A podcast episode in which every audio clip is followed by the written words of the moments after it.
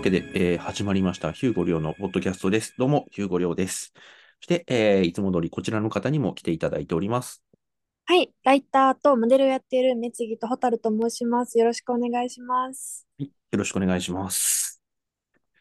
はい、ということで、えっと、2023年になって、えー初めての収録、そして配信なんですけれども、あの、まあ、ほん本年もよろしくお願いいたします。よろしくお願いします。ついはいに年明けちゃいますかね。年明けました。はい。明けてもう1月の中旬中旬ぐらいに撮ってるんですけど、いや、もうあっという間でびっくりですよ。あっという間でしたね。なんか今は年、他の人も、あのー概してみんなあっという間に年末年始が終わったって言ってますね。あ、そうなんですかどうしてだろどうしてでしょうね。あのーまあ、大体一は般い的には、こう、年末3日、年始3日で、うはいはい。 6日休みで、で、土日とかね、うまいこと組み合わせて、1日有給とか取ると、なんか9連休になるとかいう場合がうーん。あって、まあ、にしても、普通6連休だと思うし、6連休ぐらいははい。みんななんか取れてると思うんですけれども、あの、なんかみんなあっという間だったって言ってますね。ね、なんか社会人になってからの6連休ってすごい長いですけど、長いです。うん。実際お休みってな、なっても、なんか気持ちが流行ってる部分があるんですかね。そうです ね。年末年始。まあ、あの、年末年始はですね、僕は、えっとね、だから、12月の29、30、31、はいはい。 1月の1日、2日、3日が休みだったんですけど、うんうんうん。あの、すべての日に何らかの家族イベントが設定されていて、完全えにーがなかったんですよね。あ、そうなんですか。家族イベントって何ですかご実家への帰省とかですかまあ、帰省って言っても、僕はあはの、いはい。僕の実家も妻の実家もめちゃめちゃ近くなんで、そうなんですね。 はい、あのー正直、週1ぐらいで実家には行ってます。結構な頻度。あのー子供もいるので、なんかあ、遊びに行っはたいりするんはでいすよはい。そっか、お子さんいらっしゃるとね、ご実家近いといいですね。あそ、それはね、その通りです。りがたいですよめね。ちゃめちゃありがたいです。はい。で、そんな感じで、えっとね、なんだだから、えっと、まず、まあ、家族ではいなんか買い物行って、お、いいです ね。次がなんか、えっと、は、えっとね、妻の、実家の方の妻の、その、兄弟姉はい。妹のお子さんと一緒になんか桜木町行って、桜木町、桜木町行きましたね。渋い町ですね。あ、でも桜木町から港未来あるので、そうなんですね。はい、あほぼ港未来そっでかすそっ。かあの辺確かに港未来ですもんね。そうです、そうです。で、そこに行ってなんか遊んでき、きて、ちょっと買い物して帰ってきたりとか、うんうんうんで、年末は年末で、えっと、僕の妹、家族が来るとかなんとかでいろいろこうセッティングしてて、はいはい。 1日は今度、えー妻の別の妹の家族4人がこっちに来 て、で、僕ちょうど1年ぐらい前にあの、持ち家になったので、はい。部屋がちょっと余ってたりするので、泊まりがねおー、多分、えっと、まあ、去年引っ越しをして、はいで、ちょうど1年経って今って感じなんですけど、はい。あのーなので、妻の、こう、親戚というか、妻は側のこう親戚がこっちに来て、はい。今までこう、その実家の方に泊まってたんですけど、はい。なんかね、あの、うちの方が一応、あの、回数も、あの、回も多いし、部屋もは余いってるので、はい。 年末年始に親戚が帰ってきた時には、こう、泊まりはうちになりそうですね。えへへあそういうもう恒例になりそうなんですね。もう急遽布団とか買いましたもん。 すごい。でもなんかご親族仲がいいのは素晴らしいですね。あ、中はね、あの、ありがたいことにいいですね。うんうんうん。いや、なんか、あの、去年も、なんか急は遽い家を買いました。んで、はいで親戚が、えー帰ってくるので、うんうん。こっちにちょっと、まあ、新居を見に、見がてら、ちょっと遊びに行きますって言って、ちょっと一日だけ泊まってったんですけど、えー、その時になんか、あの、薄いマットレスみたいなものを2枚、まあ、用意しておいて、はいはい。で、それを引いて、まあ、ここにじゃあ寝てくださいよっていうことで、あのー親戚家族にはちょっと寝てもらったんですけど、はいはい。なんかね、ちょっと、あのー妻が、あの、うんこうん今年コロナ疑いみたいな時期があって、あら。で一応じゃあちょっと隔離して、あの、生活しようかってなって、うんうんうん。で妻がその別の部屋に、だからそのお客さんを泊めた部屋に隔離になって、はいはい。で、こう年末年始、まあ、去年の年末年始に、こう、親族を寝かせたそのマットレスに寝る、寝て、はいえはい。過ごすっていう生活をしてたんですけど、はい。なんか、それが終わってから、あの、おもむろに僕に言ったのが、はい。あの、あのマットレス薄すぎ て、人間の寝床じゃねえって言ってて、 実感されたんですね、それを。あれやばいよっつって、あれ全然マットレスとかじゃないよっつって。もう座布団ぐらいの硬さなんですかね。いや、でもあの、親戚の人たちあそこにもう止めたじゃんっつって、いや、信じらんないとかっ つって、自分でそれに寝ろって言っといて、人間の寝床じゃねえってことになって。なるほど。まあ、なので、だから、まはあ、い。それにね、ちょっと今年も寝てもらうのはちょっと忍びないってことで、マットはレスい。を、あの、な、なんて言うんでしょうね。ちょっと、あの、こう、折って、あうんの、うんう6ん。回ぐらいお折れる、なんて言うんだはいろ。はい。なんかあります蛇腹みたいうにうん、なる蛇や腹つでになるやつ、すよね。そうはそういそう、は蛇い腹はにい。なるマットレスを急遽もう近くの、あの、スーパーの2階でですね、はいはい。あの、もう2セット買って、はい。んで、毛布はですね、僕が、あの、毛布4枚重ねで寝てたんです よ。重すぎませんか、それ。 そう、重いんだど、けどんだど、け傍観されるんですかいや、でも薄いんですよ、本当に。あ、あ、なんて言うんなだろるうな。ほど。毛布、毛布、タオルケットの中間みたいなやつなんで、えー、 そんなのあるんですね。まあ、じゃあこれを、あはいの、はい。 4枚じゃなくて2枚2枚で寝てもらって、あ、なるほど、なるほど。で、自分はちょっとちゃんとした掛け布団を買おうって言って、あの、う羽ん。毛布団を買いまして、羽毛布団あったか多い。い。羽毛布団はいいですよね。この時期重宝しますよね。はい。まあ、そんな感じで、ちょっと急遽、あの、取り揃えたりなんだりしてて、バタバタしてるうちに、あれ明日から仕事じゃねってなって、 何度も目をこすってみたりもしましたけれども、まはあ、い。うん、終わりました。年末年始 が。でも、でも年始の仕事のモチベーションの上がらなさが私はすごかったんですけど、いかがで したか僕、結構、結構フラットです、僕。あ、そういうのあんまり関係ないタイプですあんかまり関係ないですやっぱね。し、なんかでも確かにヒューゴさんっぽいですね、それ。うん。あんあまんまりりなんかテンションにそう違いない。いううん。モチベーションとか感情の起伏がないイメージです、ヒューゴそさ。うんですね。あの、これはね、一時期本当にあの、なんかこう、自分をトレーニングというか、強制しはいたはい時って、あはの、い。やる気が上がったり下がったりっていうのは人間誰しもあって、僕もあるのうんで、はいはいはい。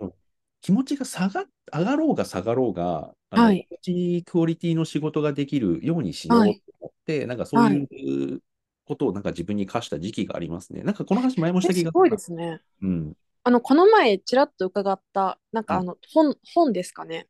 うん、あの、あの、リマイン、スマホのリマインダーがうすん。ごくいいっていうお話伺ってから、私、リマインダーずっと愛用してるんですけど、お、本当ですか。そうなんですよ。うん。リだからマなんイかンその話にも関係があるのかなって思ったんですけど。そうですね。なんかね、そういうライフハック的なの、まあ、ライフハックっていう言葉自体がなんかちょっと、はい。あのー形骸化しててあんまり好きじゃないん ですけど、まあまあまあ、でもライフハック的なそうですよね。話はね、好きですね。でも、ヒューゴさんにそのリマインダーの件を伺ってかうんら、そのリマインダーのアプをまずスマホで使って慣れ始めて、その後なんかお、タスク管理アプリみたいのを入れて、おあの毎日、そ一日の初めにその、今日やらなきゃいけないリマインドが出てくるっていう仕組みにして、スマホの中で。おー、それで私はかなりそのタスク漏れがなくなったっていうことを、ちょっとご報告したいなって思ったんですよ。ああ、素晴らしい。すごく役立っております。あそう、あの、僕もね、基本的にはどんぶり勘定だし、ズボラな性格で、豆じゃないんですよ、少なくといも。や、そこが意外ですよね。全然そんなことなさそうに見えるのに。めちゃめちゃ豆じゃないです。豆じゃないので、あの、豆だろうが何だろうが、あの、そうじゃなかろうが、うんうん。行動をね、あの、習うん慣にうすん。ることは可能なので、はい。うん、いや、ま仕あ、な組みのってで、大事だなって思いましたね。仕組み大事ですよ。あうの、ん。ルーチンワークとかって、なんかあんまはりいい。い言葉で使われなかったりしますけど、そうですね。いあのね、いかにいろんなものをルーチンワーク化できるかですよ、人い生や、は。もう本当考えずにできるようになったら最強ですよね、最 結高、局。最強です。うん。それはあそうのヒューゴさんのリマインダー話からあ、嬉学しんい。で、本当にう人ん。生の役に立ってます。ありがとうございます。いやいやいや、こちらこそそういうのすごい嬉しいです。ああ、本の、当ですか。基本的にはこう、おせっかいなので、そういうね、はあいの、はい。いいことは人にいっぱいなんか教えたいんですけど、誰もついあ、てきそうてくなれんでないすのか。で、あいや、の、嬉しいですよ、そういうの教えていただけるの。自重してます。割と素直にやるタイプなので、また教えはてい。ください。わかりました。なんか、こう、お役に立つことがあれば。 ありがとうございます。まあ、なので僕のあの年末年始はそんな感じでいろいろ布団がどうだらとかっていう話をしてたらありました。お疲れ様でした。はいはい年。末年始一個やったことがあって、うんうん。あのーテレビをうん買い替えました。おお。テレビをどん買いなも替のえるの14年ぶりくらいかな。使え、そんなに長く使われてたんですかってました、使ってました。物持ちいいですね。あ、そうですか。テレビなんか普通に使ってれば10年、15年とかなんか持つ気がします。え、うちなんか親がテレビ嫌いで割と。もうほんと家にこう小さいところドラム缶テレビみたいのがあったんですけどそれがその引っ越しで捨ててから、うんあのーその後の小学3年生以降ぐらいからテレビが家にないっていう状況だったのであー普通の人の家がどれぐらいテレビを持ってるのかよくわからないんですよ。今持ってない人多いって聞きますそようね。ね特に若い人の一人暮らしとか持ってない方多いですよね。多いと思います。必要ないものだって。ねそうですよね。そのテレビはどうして買い替えられたんですかえっと、えっと、なんかね、家の近くに大型、まあ、某大型、あの、はいはい。家具店か、なんていうんだ家具店みみ緑だ、緑、 みニタ緑ニタニタニタでいいじゃないですか。面白い。緑ができて、はいはい。あ、近くにこんなでかいのできたんだ、いいね、つって行ってみたら、はいはい。 65インチの65インチ。はい。そ9万9900円で売ってたんですよ。れって高いんですか安いんですか安いです。あ、安いんですね。これはめちゃめちゃ安くて、あ、ええ20、あ、65インチとか買えるんだ、みたいな話をしてうたんら、うんうん。あの、まあ、妻は必必要がなければ別に家電なんか買い替える必要ないっていうタイプなんですけど、はいはい。なんかその時だけは、はい。こんな安いんだったら買い替えてもいいかもね、みたいなことをポロッとえ言った。えはいはいはい。そこから、なんか、あの、あれよと、なんか、じゃあ具体的に買い替えるっていう話になりまして、まあ、結果的には、その、99,900円というのはよくわかんない、ちょっと、あの、安いやつだったので、はいはい。最低限これぐらいの、えーテレビ欲しいねってやってて、あのーまあ、15万とかになったんですけうど、んうんうん。うんまあ、ちゃんとしたの買っちゃうとね、今、20結局ね、やっぱりうん金額はしますもんね。うん、30万、40万ってなんかいろいろあったりしますけど、うんうんうん。じゃあまあこの辺で手打ちましょうよっていうことで、で、次買ったら、またね、10年、15年使うので、確かに。あの今のテレビ台における一番でかいやつ買っちゃいまはしいょうはいということで、はい。今まで僕、あの40インチだったんですよ。はいはいはまあ、い。普通の、あの、普通の部屋で見る分には全然十分な大きさで、うんうん。で、まあ、それよりでかい方がいいねと、あの、は新いしい家ってリビングがですね、結構縦長なんですよね。おお。で、そこにこうテレビを置いて、一番後ろに食卓があったりするので、はいはい。そこから見てるとね、ちょっとね、字が小さいんですよね。ああ、なるほど。うん。もうちょっと大きさが欲しいと。その大きさがちょっと欲しいなと思って、大きくしていって、うんうん。で、40インチも65インチも1万、うん2万ぐらいしか変わらないんですよ。あ、そういうもんなんですね。なんだけど、65以上、だから例えばはいはい75インチとかになると、もう、はい。なんかいきなり10万とか上がるんですよ ね。急に富裕層向けになってくるんですかね。あのそそっからがね、やっぱりなんかこう、ハイエンドクラスっていうことになる。ああ、なるほど。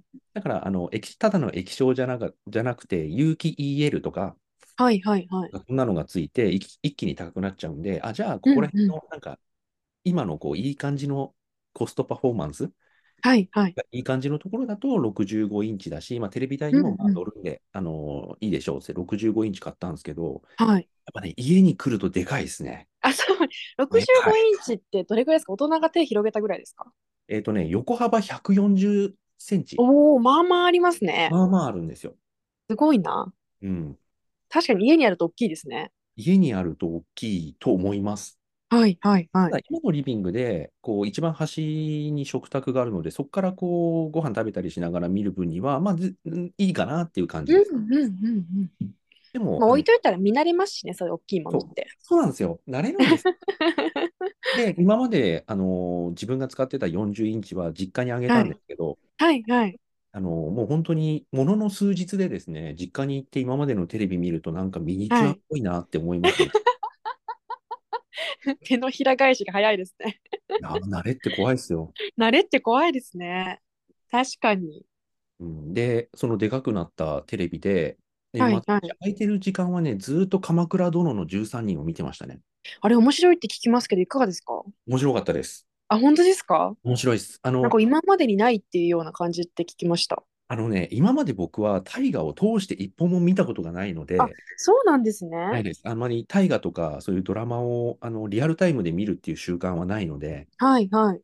あのー一概な比較はできないんですけうど、んうあんとうん。プラス、あの鎌倉殿の13人って、要要は鎌倉時代の話で、あの源頼朝あたりの話なんですけど、はいはい。正直、頼朝のあたりって僕よく知らないんですよ、日本史いや、として。私も全然知らないです、その辺。そうだから、ドキドキできるっていう、 誰 が、誰がどうな織るんだ田ろう。織田信長とかになってくると大体分かってきますもんね。あの辺りだと、まあ、大体どんな感じになって、はいあーはいはい。あ、本能寺に向かっちゃったわ、みたいな感じになるじゃない ですか。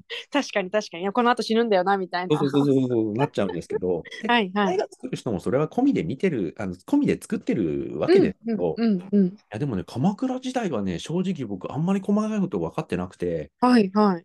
で、まあ、源頼朝、頼はい。家、実朝で、鎌倉幕府なんだよね、ぐらいうの。んうんうんうん。で、今回、あの、主人公が、あの、北条時政、あ、北条義時、小栗は旬。いはい。はい。で、あの、源頼朝が主人公なわけでもないので、はい。あの、さらによくね、あの、先が読めなくて、あ、そうなんですまあ、ね。べあの、日本史を知らないがゆえに先が読めないとかっていうのはバカっぽいんですけど、 とんでもない。でもなんか鎌倉時代ってうん、地味なイメージがあるんですけど、そうなんです スよ。トーなんリかーね、にして面白いんですかえっとね、それが、あのー要は、その歴史の史実は一応ちゃんと抑えつつ、はいはい。クローズアップしてるのは家族、家族の、はい。家族間の構想なんですよね。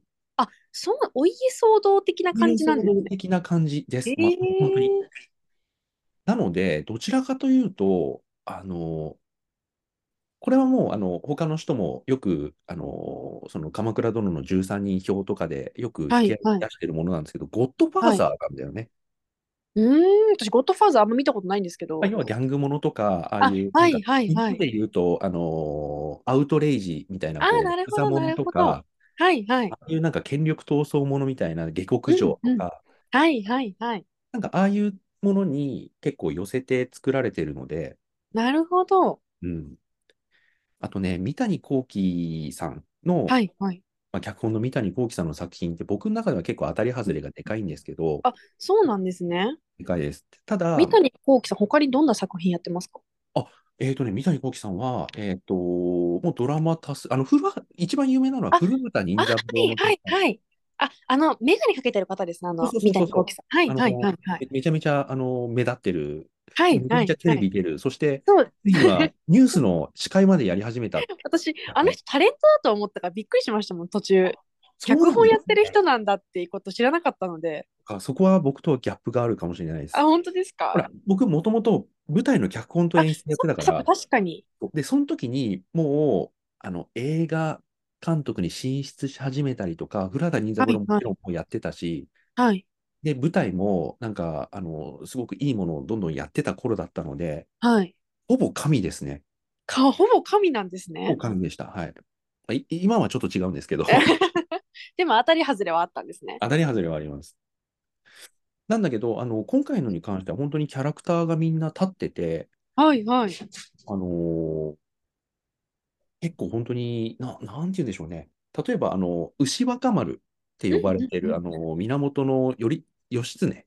はいはいはい。義経がね、あの、本当軍略の天才で、なんだけど、こうええ常識がないみたいな、破天荒はない感じなんだけど、軍略に関してはもう、右に出る者はいない、軍神みたいなうんうんうイんメーうジん。を菅田将暉さんがやってて、あ、菅田将暉がやってるんですいやね。ーあのね、戦いのこと、勝つことしか考えてない、あの狂気じみた感じ、最高でしたね。はい。結構ハマり役でしたかハマり役でした。へえ。いいな。ちょっとそのお話聞くと見て、見てみたくなりました。うん、いや、さすが、タイガ、さすがでしたね。ちょこちょこ噂は聞きつつ、私もあんま大河見たことなかったのうん、と、歴史全然詳しくないので、見うたっんて面白いのかなって思った部分があって。あ、でも、歴史、た、そう、今回の少なくとも、鎌倉殿の13人に関しては、歴史がは詳い。しい人は詳しいして人で、たの、多分楽しく見れるし、うんうんで、うん。僕なんかは、基本的にはあんま知らないタイプ方だと思うんですけど、はい。知らなければ知らないで、あの、普通に楽しく見れたのあで、そうですか。うんなんかちょっと、多分配信とかやってますよね、どっかで。えっとね、NHK オンデマンドですね。それだけなんですかね、やってるの。あと、やってたかな僕は少なくとも一番こう、あの、取り回しがしやすいってことで、Amazon はいプライム経由であ NHK オンデマンドが見れるんですよ。あ、そうなんですか知らなかった。で、あ、まあ、それも、あの、別途料金になっちゃうんですけど、はいはい。あの、まあ、どうせ払うんだったら、あの、Amazon プライムの、あの、アプリで見れれば、取り回ししやすいかなと思って。楽ですもんね。うん。もうそれでお NHK オンデマンド入りましたね。おお、いや、ちょっとそれは見てみたくなりました。うん。話題作ですし、うん。見てみます。はい。ということで、ずーっと鎌倉殿の13人を見ておりました。そんなお正月だったんですねうん。 素敵な。はい。そんな感じで、えー年末年始を過ごしておりました。まあ、け僕結構ちょっと喋っちゃったんですけれども、あの、うんうん。小樽さんの方の年末年始はどんな感じでございました私がですね、実は年末年始、あのー初飛行機に乗りまして、お飛ー。行機で福岡まで行ってきたんですよ。はいはいはい。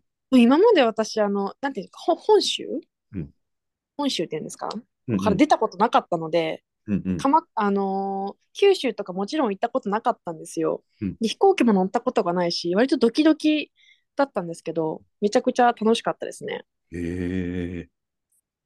福岡は普通に、あの、なんか目的というか、本当に旅プライベートの旅行でっていう感じで。旅行です、旅行です。なんか、福岡、あの、九州、美味しいものがいっぱいあるっていう話を聞いていたので、はいなんはい、か私あんまりその場所の観光とかには関心がない、ないので、とうんかあと買い物とかにもそんなに関心がない。うんからどちらかというと食べ物を見たい、うん食べ物を食べたい、うんまあ、あと綺麗な景色見れたらいいなぐらいなんですよ。だからなるべくおい食べ物が美味しい場所に行きたくて、はいでそれで北海道か福岡行きたいねっていう話にをしてて。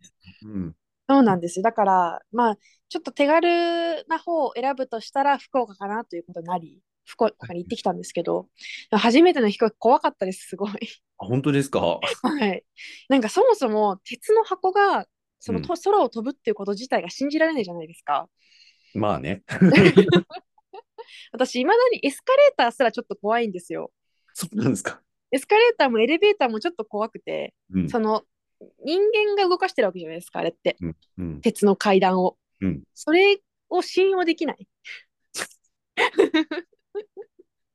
はいはい。だからそのエレベーターとかも鉄の箱が上下してるわけじゃないですか。うんあれうをん信用できないんですよ。まあね。あの、わ、まあ、わかる部分はありつつあ本当ですかだからその飛行機ってその信じられないの最上級なんですよ、私の中では。まあ、信じられても信じるしかないので移動するためには、。うんまあ、乗ったんですけど、まあ、そもそもその急に上昇していくところがすごい大きい音がして、うんめちゃくちゃ怖かったのと、あと単純に耳がめちゃめちゃキーンってしますよね、あれ。うんああ、びまっあ、くりしましした。個人差っていうか、うん。はい。で、なんかあのーイヤホンを持っていきそびれたので、はいあの飛行機の中にある無料のすごい硬いイヤホンですごい音質の悪い中、なんかドラマとか見てて、あ、これがみんなが言ってたやつだったんだなと思って。 あ、なんか機内、機内サービスの飲み物とかもらって、もっと飲みたいなって思ったりとか、 そんな飛行機旅を過ごしましたね。どこの空港から、はい。福岡空港ですよね、向かうとしたら。そうですね。で、は羽田羽田か、羽か田空港から乗って、JAL でうんに一2時間、本当1時間半ぐらいあったんですけど、うんその日ちょうど風が強くて、ちょっと機体が。が揺れるみたいな日で、はいはいはい。初めての飛行機で機体揺れるし、本当はうん1時間半のはずが2時間ぐらいかかって、うん。大変なんだって思いました。そしたら、あの、空港にちゃんと入ったの初めてなんじゃないですか。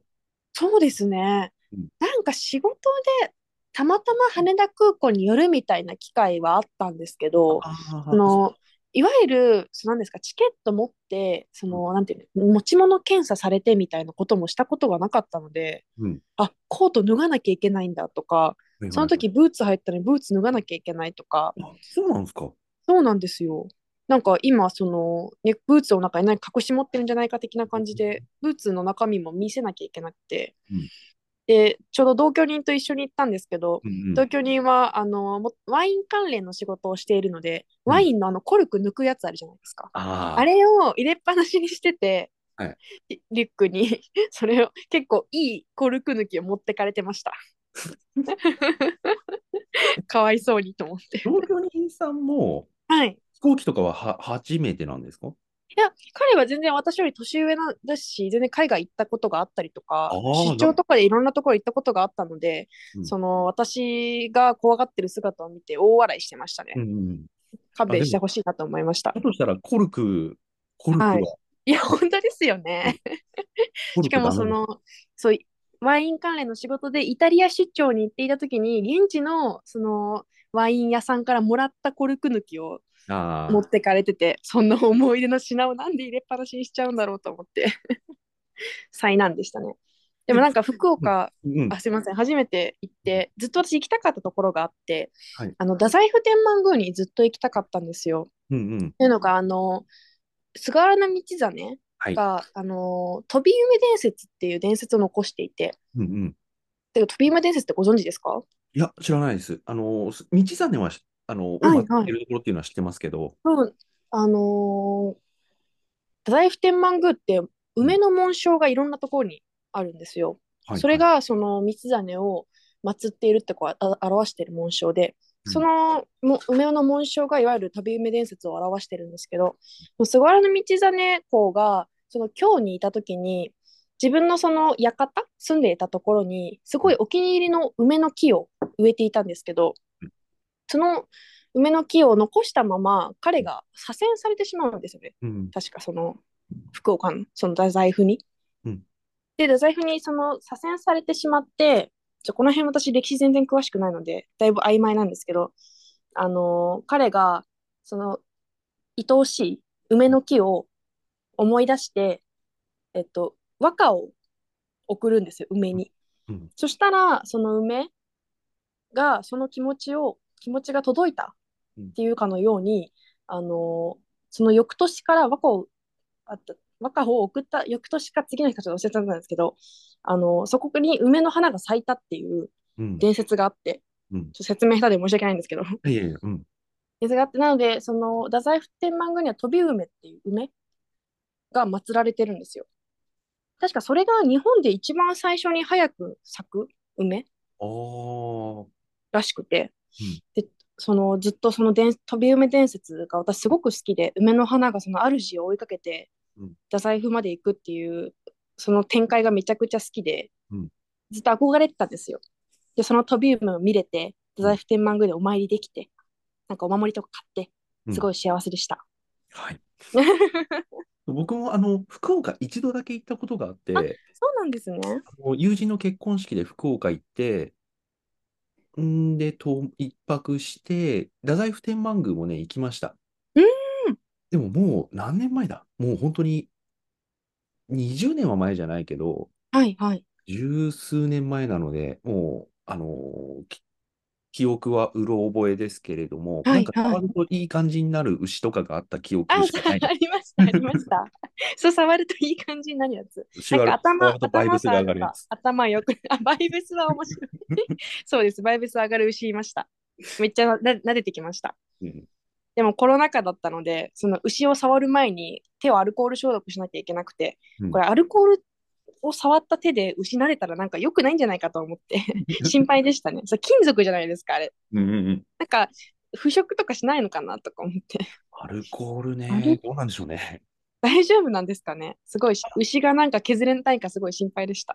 あれ、金属なんでしたっけ石金属金属でした。はいはいはい。なんかカンカンっていう感じの。うん。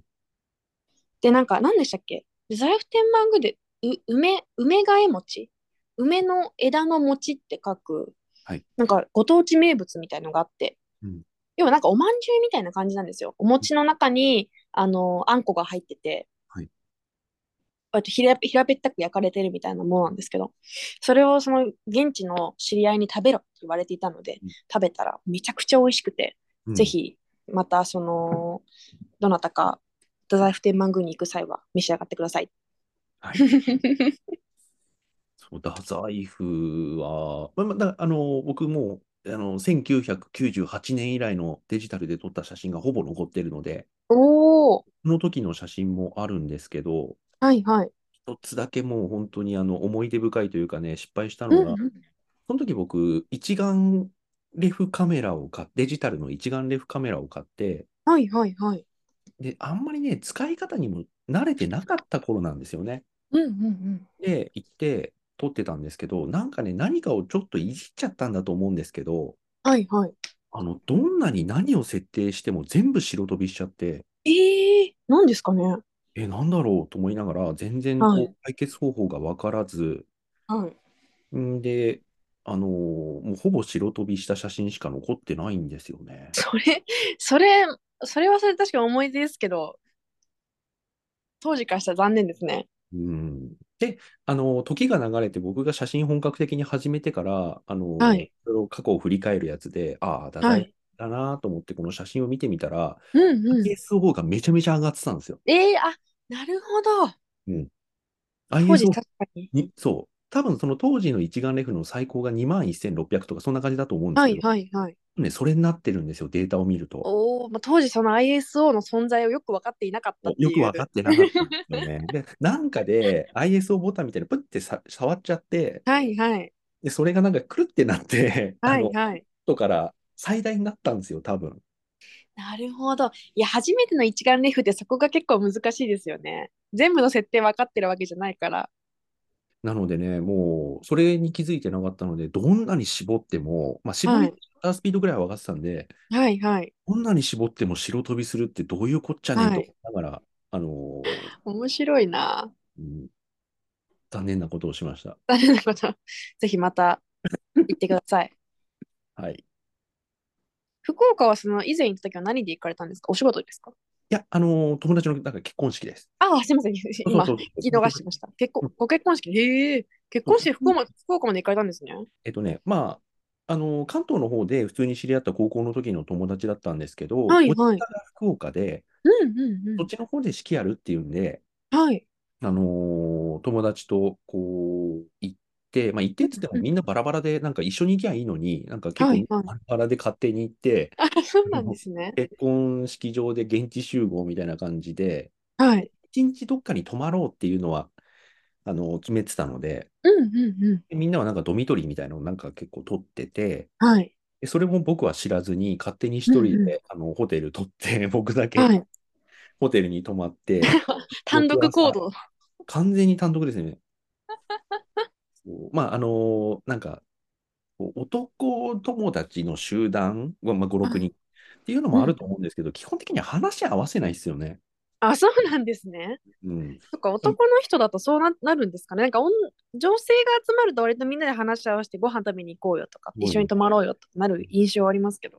いや、まあ、男友達でもなんかそうなるとは思うんですけど、うちらは特になんか、みんななんか個人主義ですね。あ、そうなんですね。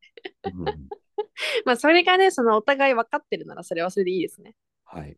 ななんかそんな福岡。あ、福岡なんか他に、あのー面白かったものとか、美味しかったものあります福岡は、その、ホテルはすごい安いビジネスホテルを取って、あの、お金はもうご、ご飯に全振りしたんですよ。はいはないのはい。で、いわゆる福岡名物っていうのはほとんど食べたと思います。め、明太子、水炊き。うんああ、私水炊きもういいね。水炊きすごいおいし美味しくてびっくりしました。あのなんかもともと福岡行った時もうん私、あ、すいません、水炊きってなんかお湯で煮ただけだと思ったんですよ。はいはいはい。水で炊くってうーん、まあだねから。 だから初めてそのちゃんと水炊き食べるってなって、あ、なんか白濁してると思って、乳白色の、うんあの液体の中に野菜とかお肉入れてもらうんだと思って、すごいびっくりしたのと、めちゃくちゃ美味しかったですね。美味しいですよね。僕もそはうい。水炊きをちゃんと食べたって、その時ぐらいだと思うんですけど、僕も食べうて、んうん。あの、つくねとかね、なんか、はい、あね、なん竹のか、ヘラかなんかであね、入れてそくうれて。そうそう。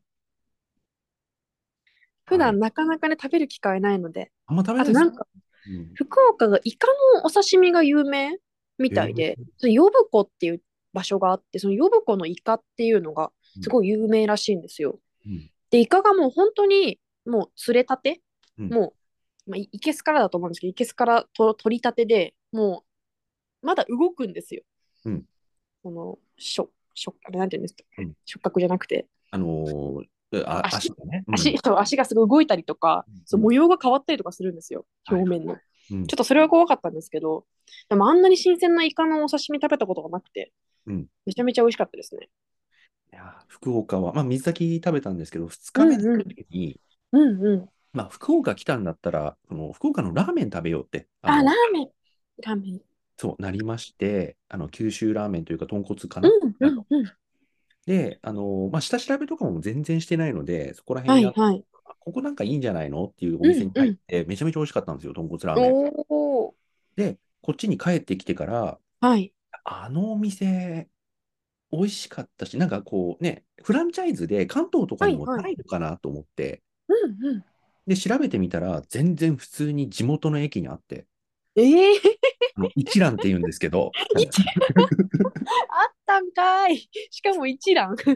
あのね、はい。全然だから知らないから、うんうん。わざわざ九州に来て、じゃあ九は州いに来ろってことで、はい九州豚骨ラーメンを食べようって言って、一はい蘭になっちゃったんですね。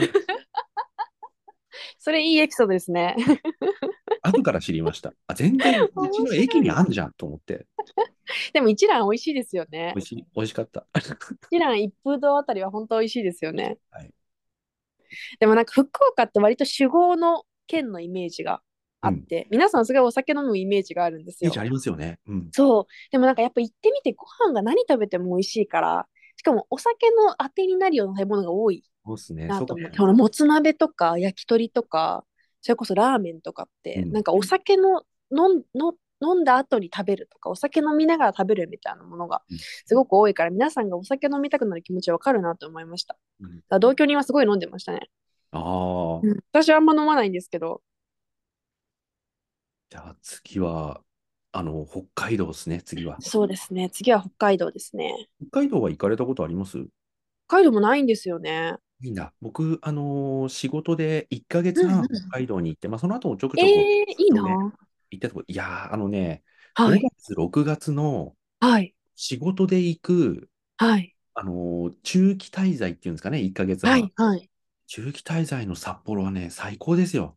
えー、え、何が良かったんですかあの、まず5月、6月って、僕、んうんあの、まあ、な、まあ、夏じゃないですか、初夏。うんうんうん。で、こっちはもう結構暑くなってきてて、ただ、はい札はい幌は北海道だから、まあ、えー長袖は必要だろうな、みたいなうん感じでしたんですけど、全然寒かったです。えー、 あ、そうなんですか。はいあの、普段は別に昼間とかは長袖で、まあ、5月行けるかな、ぐらいだったんですはけいど、はい。仕事から帰るとき、外歩いてるとね、もう、上着ないとダメですね。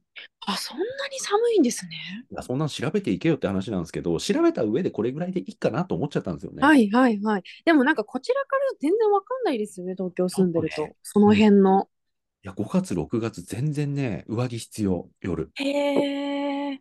寒かったけど良かったですかなので、もう僕、あの、札幌の、まあ、はい有はい名なというか、商店街、たぬき工事で、あの、はいはい。あの、コート買いましたもんね。 もう買うしかないぐらい寒か買っうしかない。これはちょっと1ヶ月半は無理だと思って、 た。はいはい。 2、3日だったらだましだましいけるかもしれないですけそどう、ですよね。買いましたね。でも、あの、当時、まあ、当時っていくいつぐらいだかな。もう 10, 10年ぐらい前かな。はいはい。前じゃないかな。まあ、ぐらい、数、数年前、10年前ぐらいなんですけど、はい。あのーこちらよりも、う物ん価的には二回りぐらい、特に食べ物へえ。は安くてそ、んな安いんですね。二回りって結構ですよ、だって。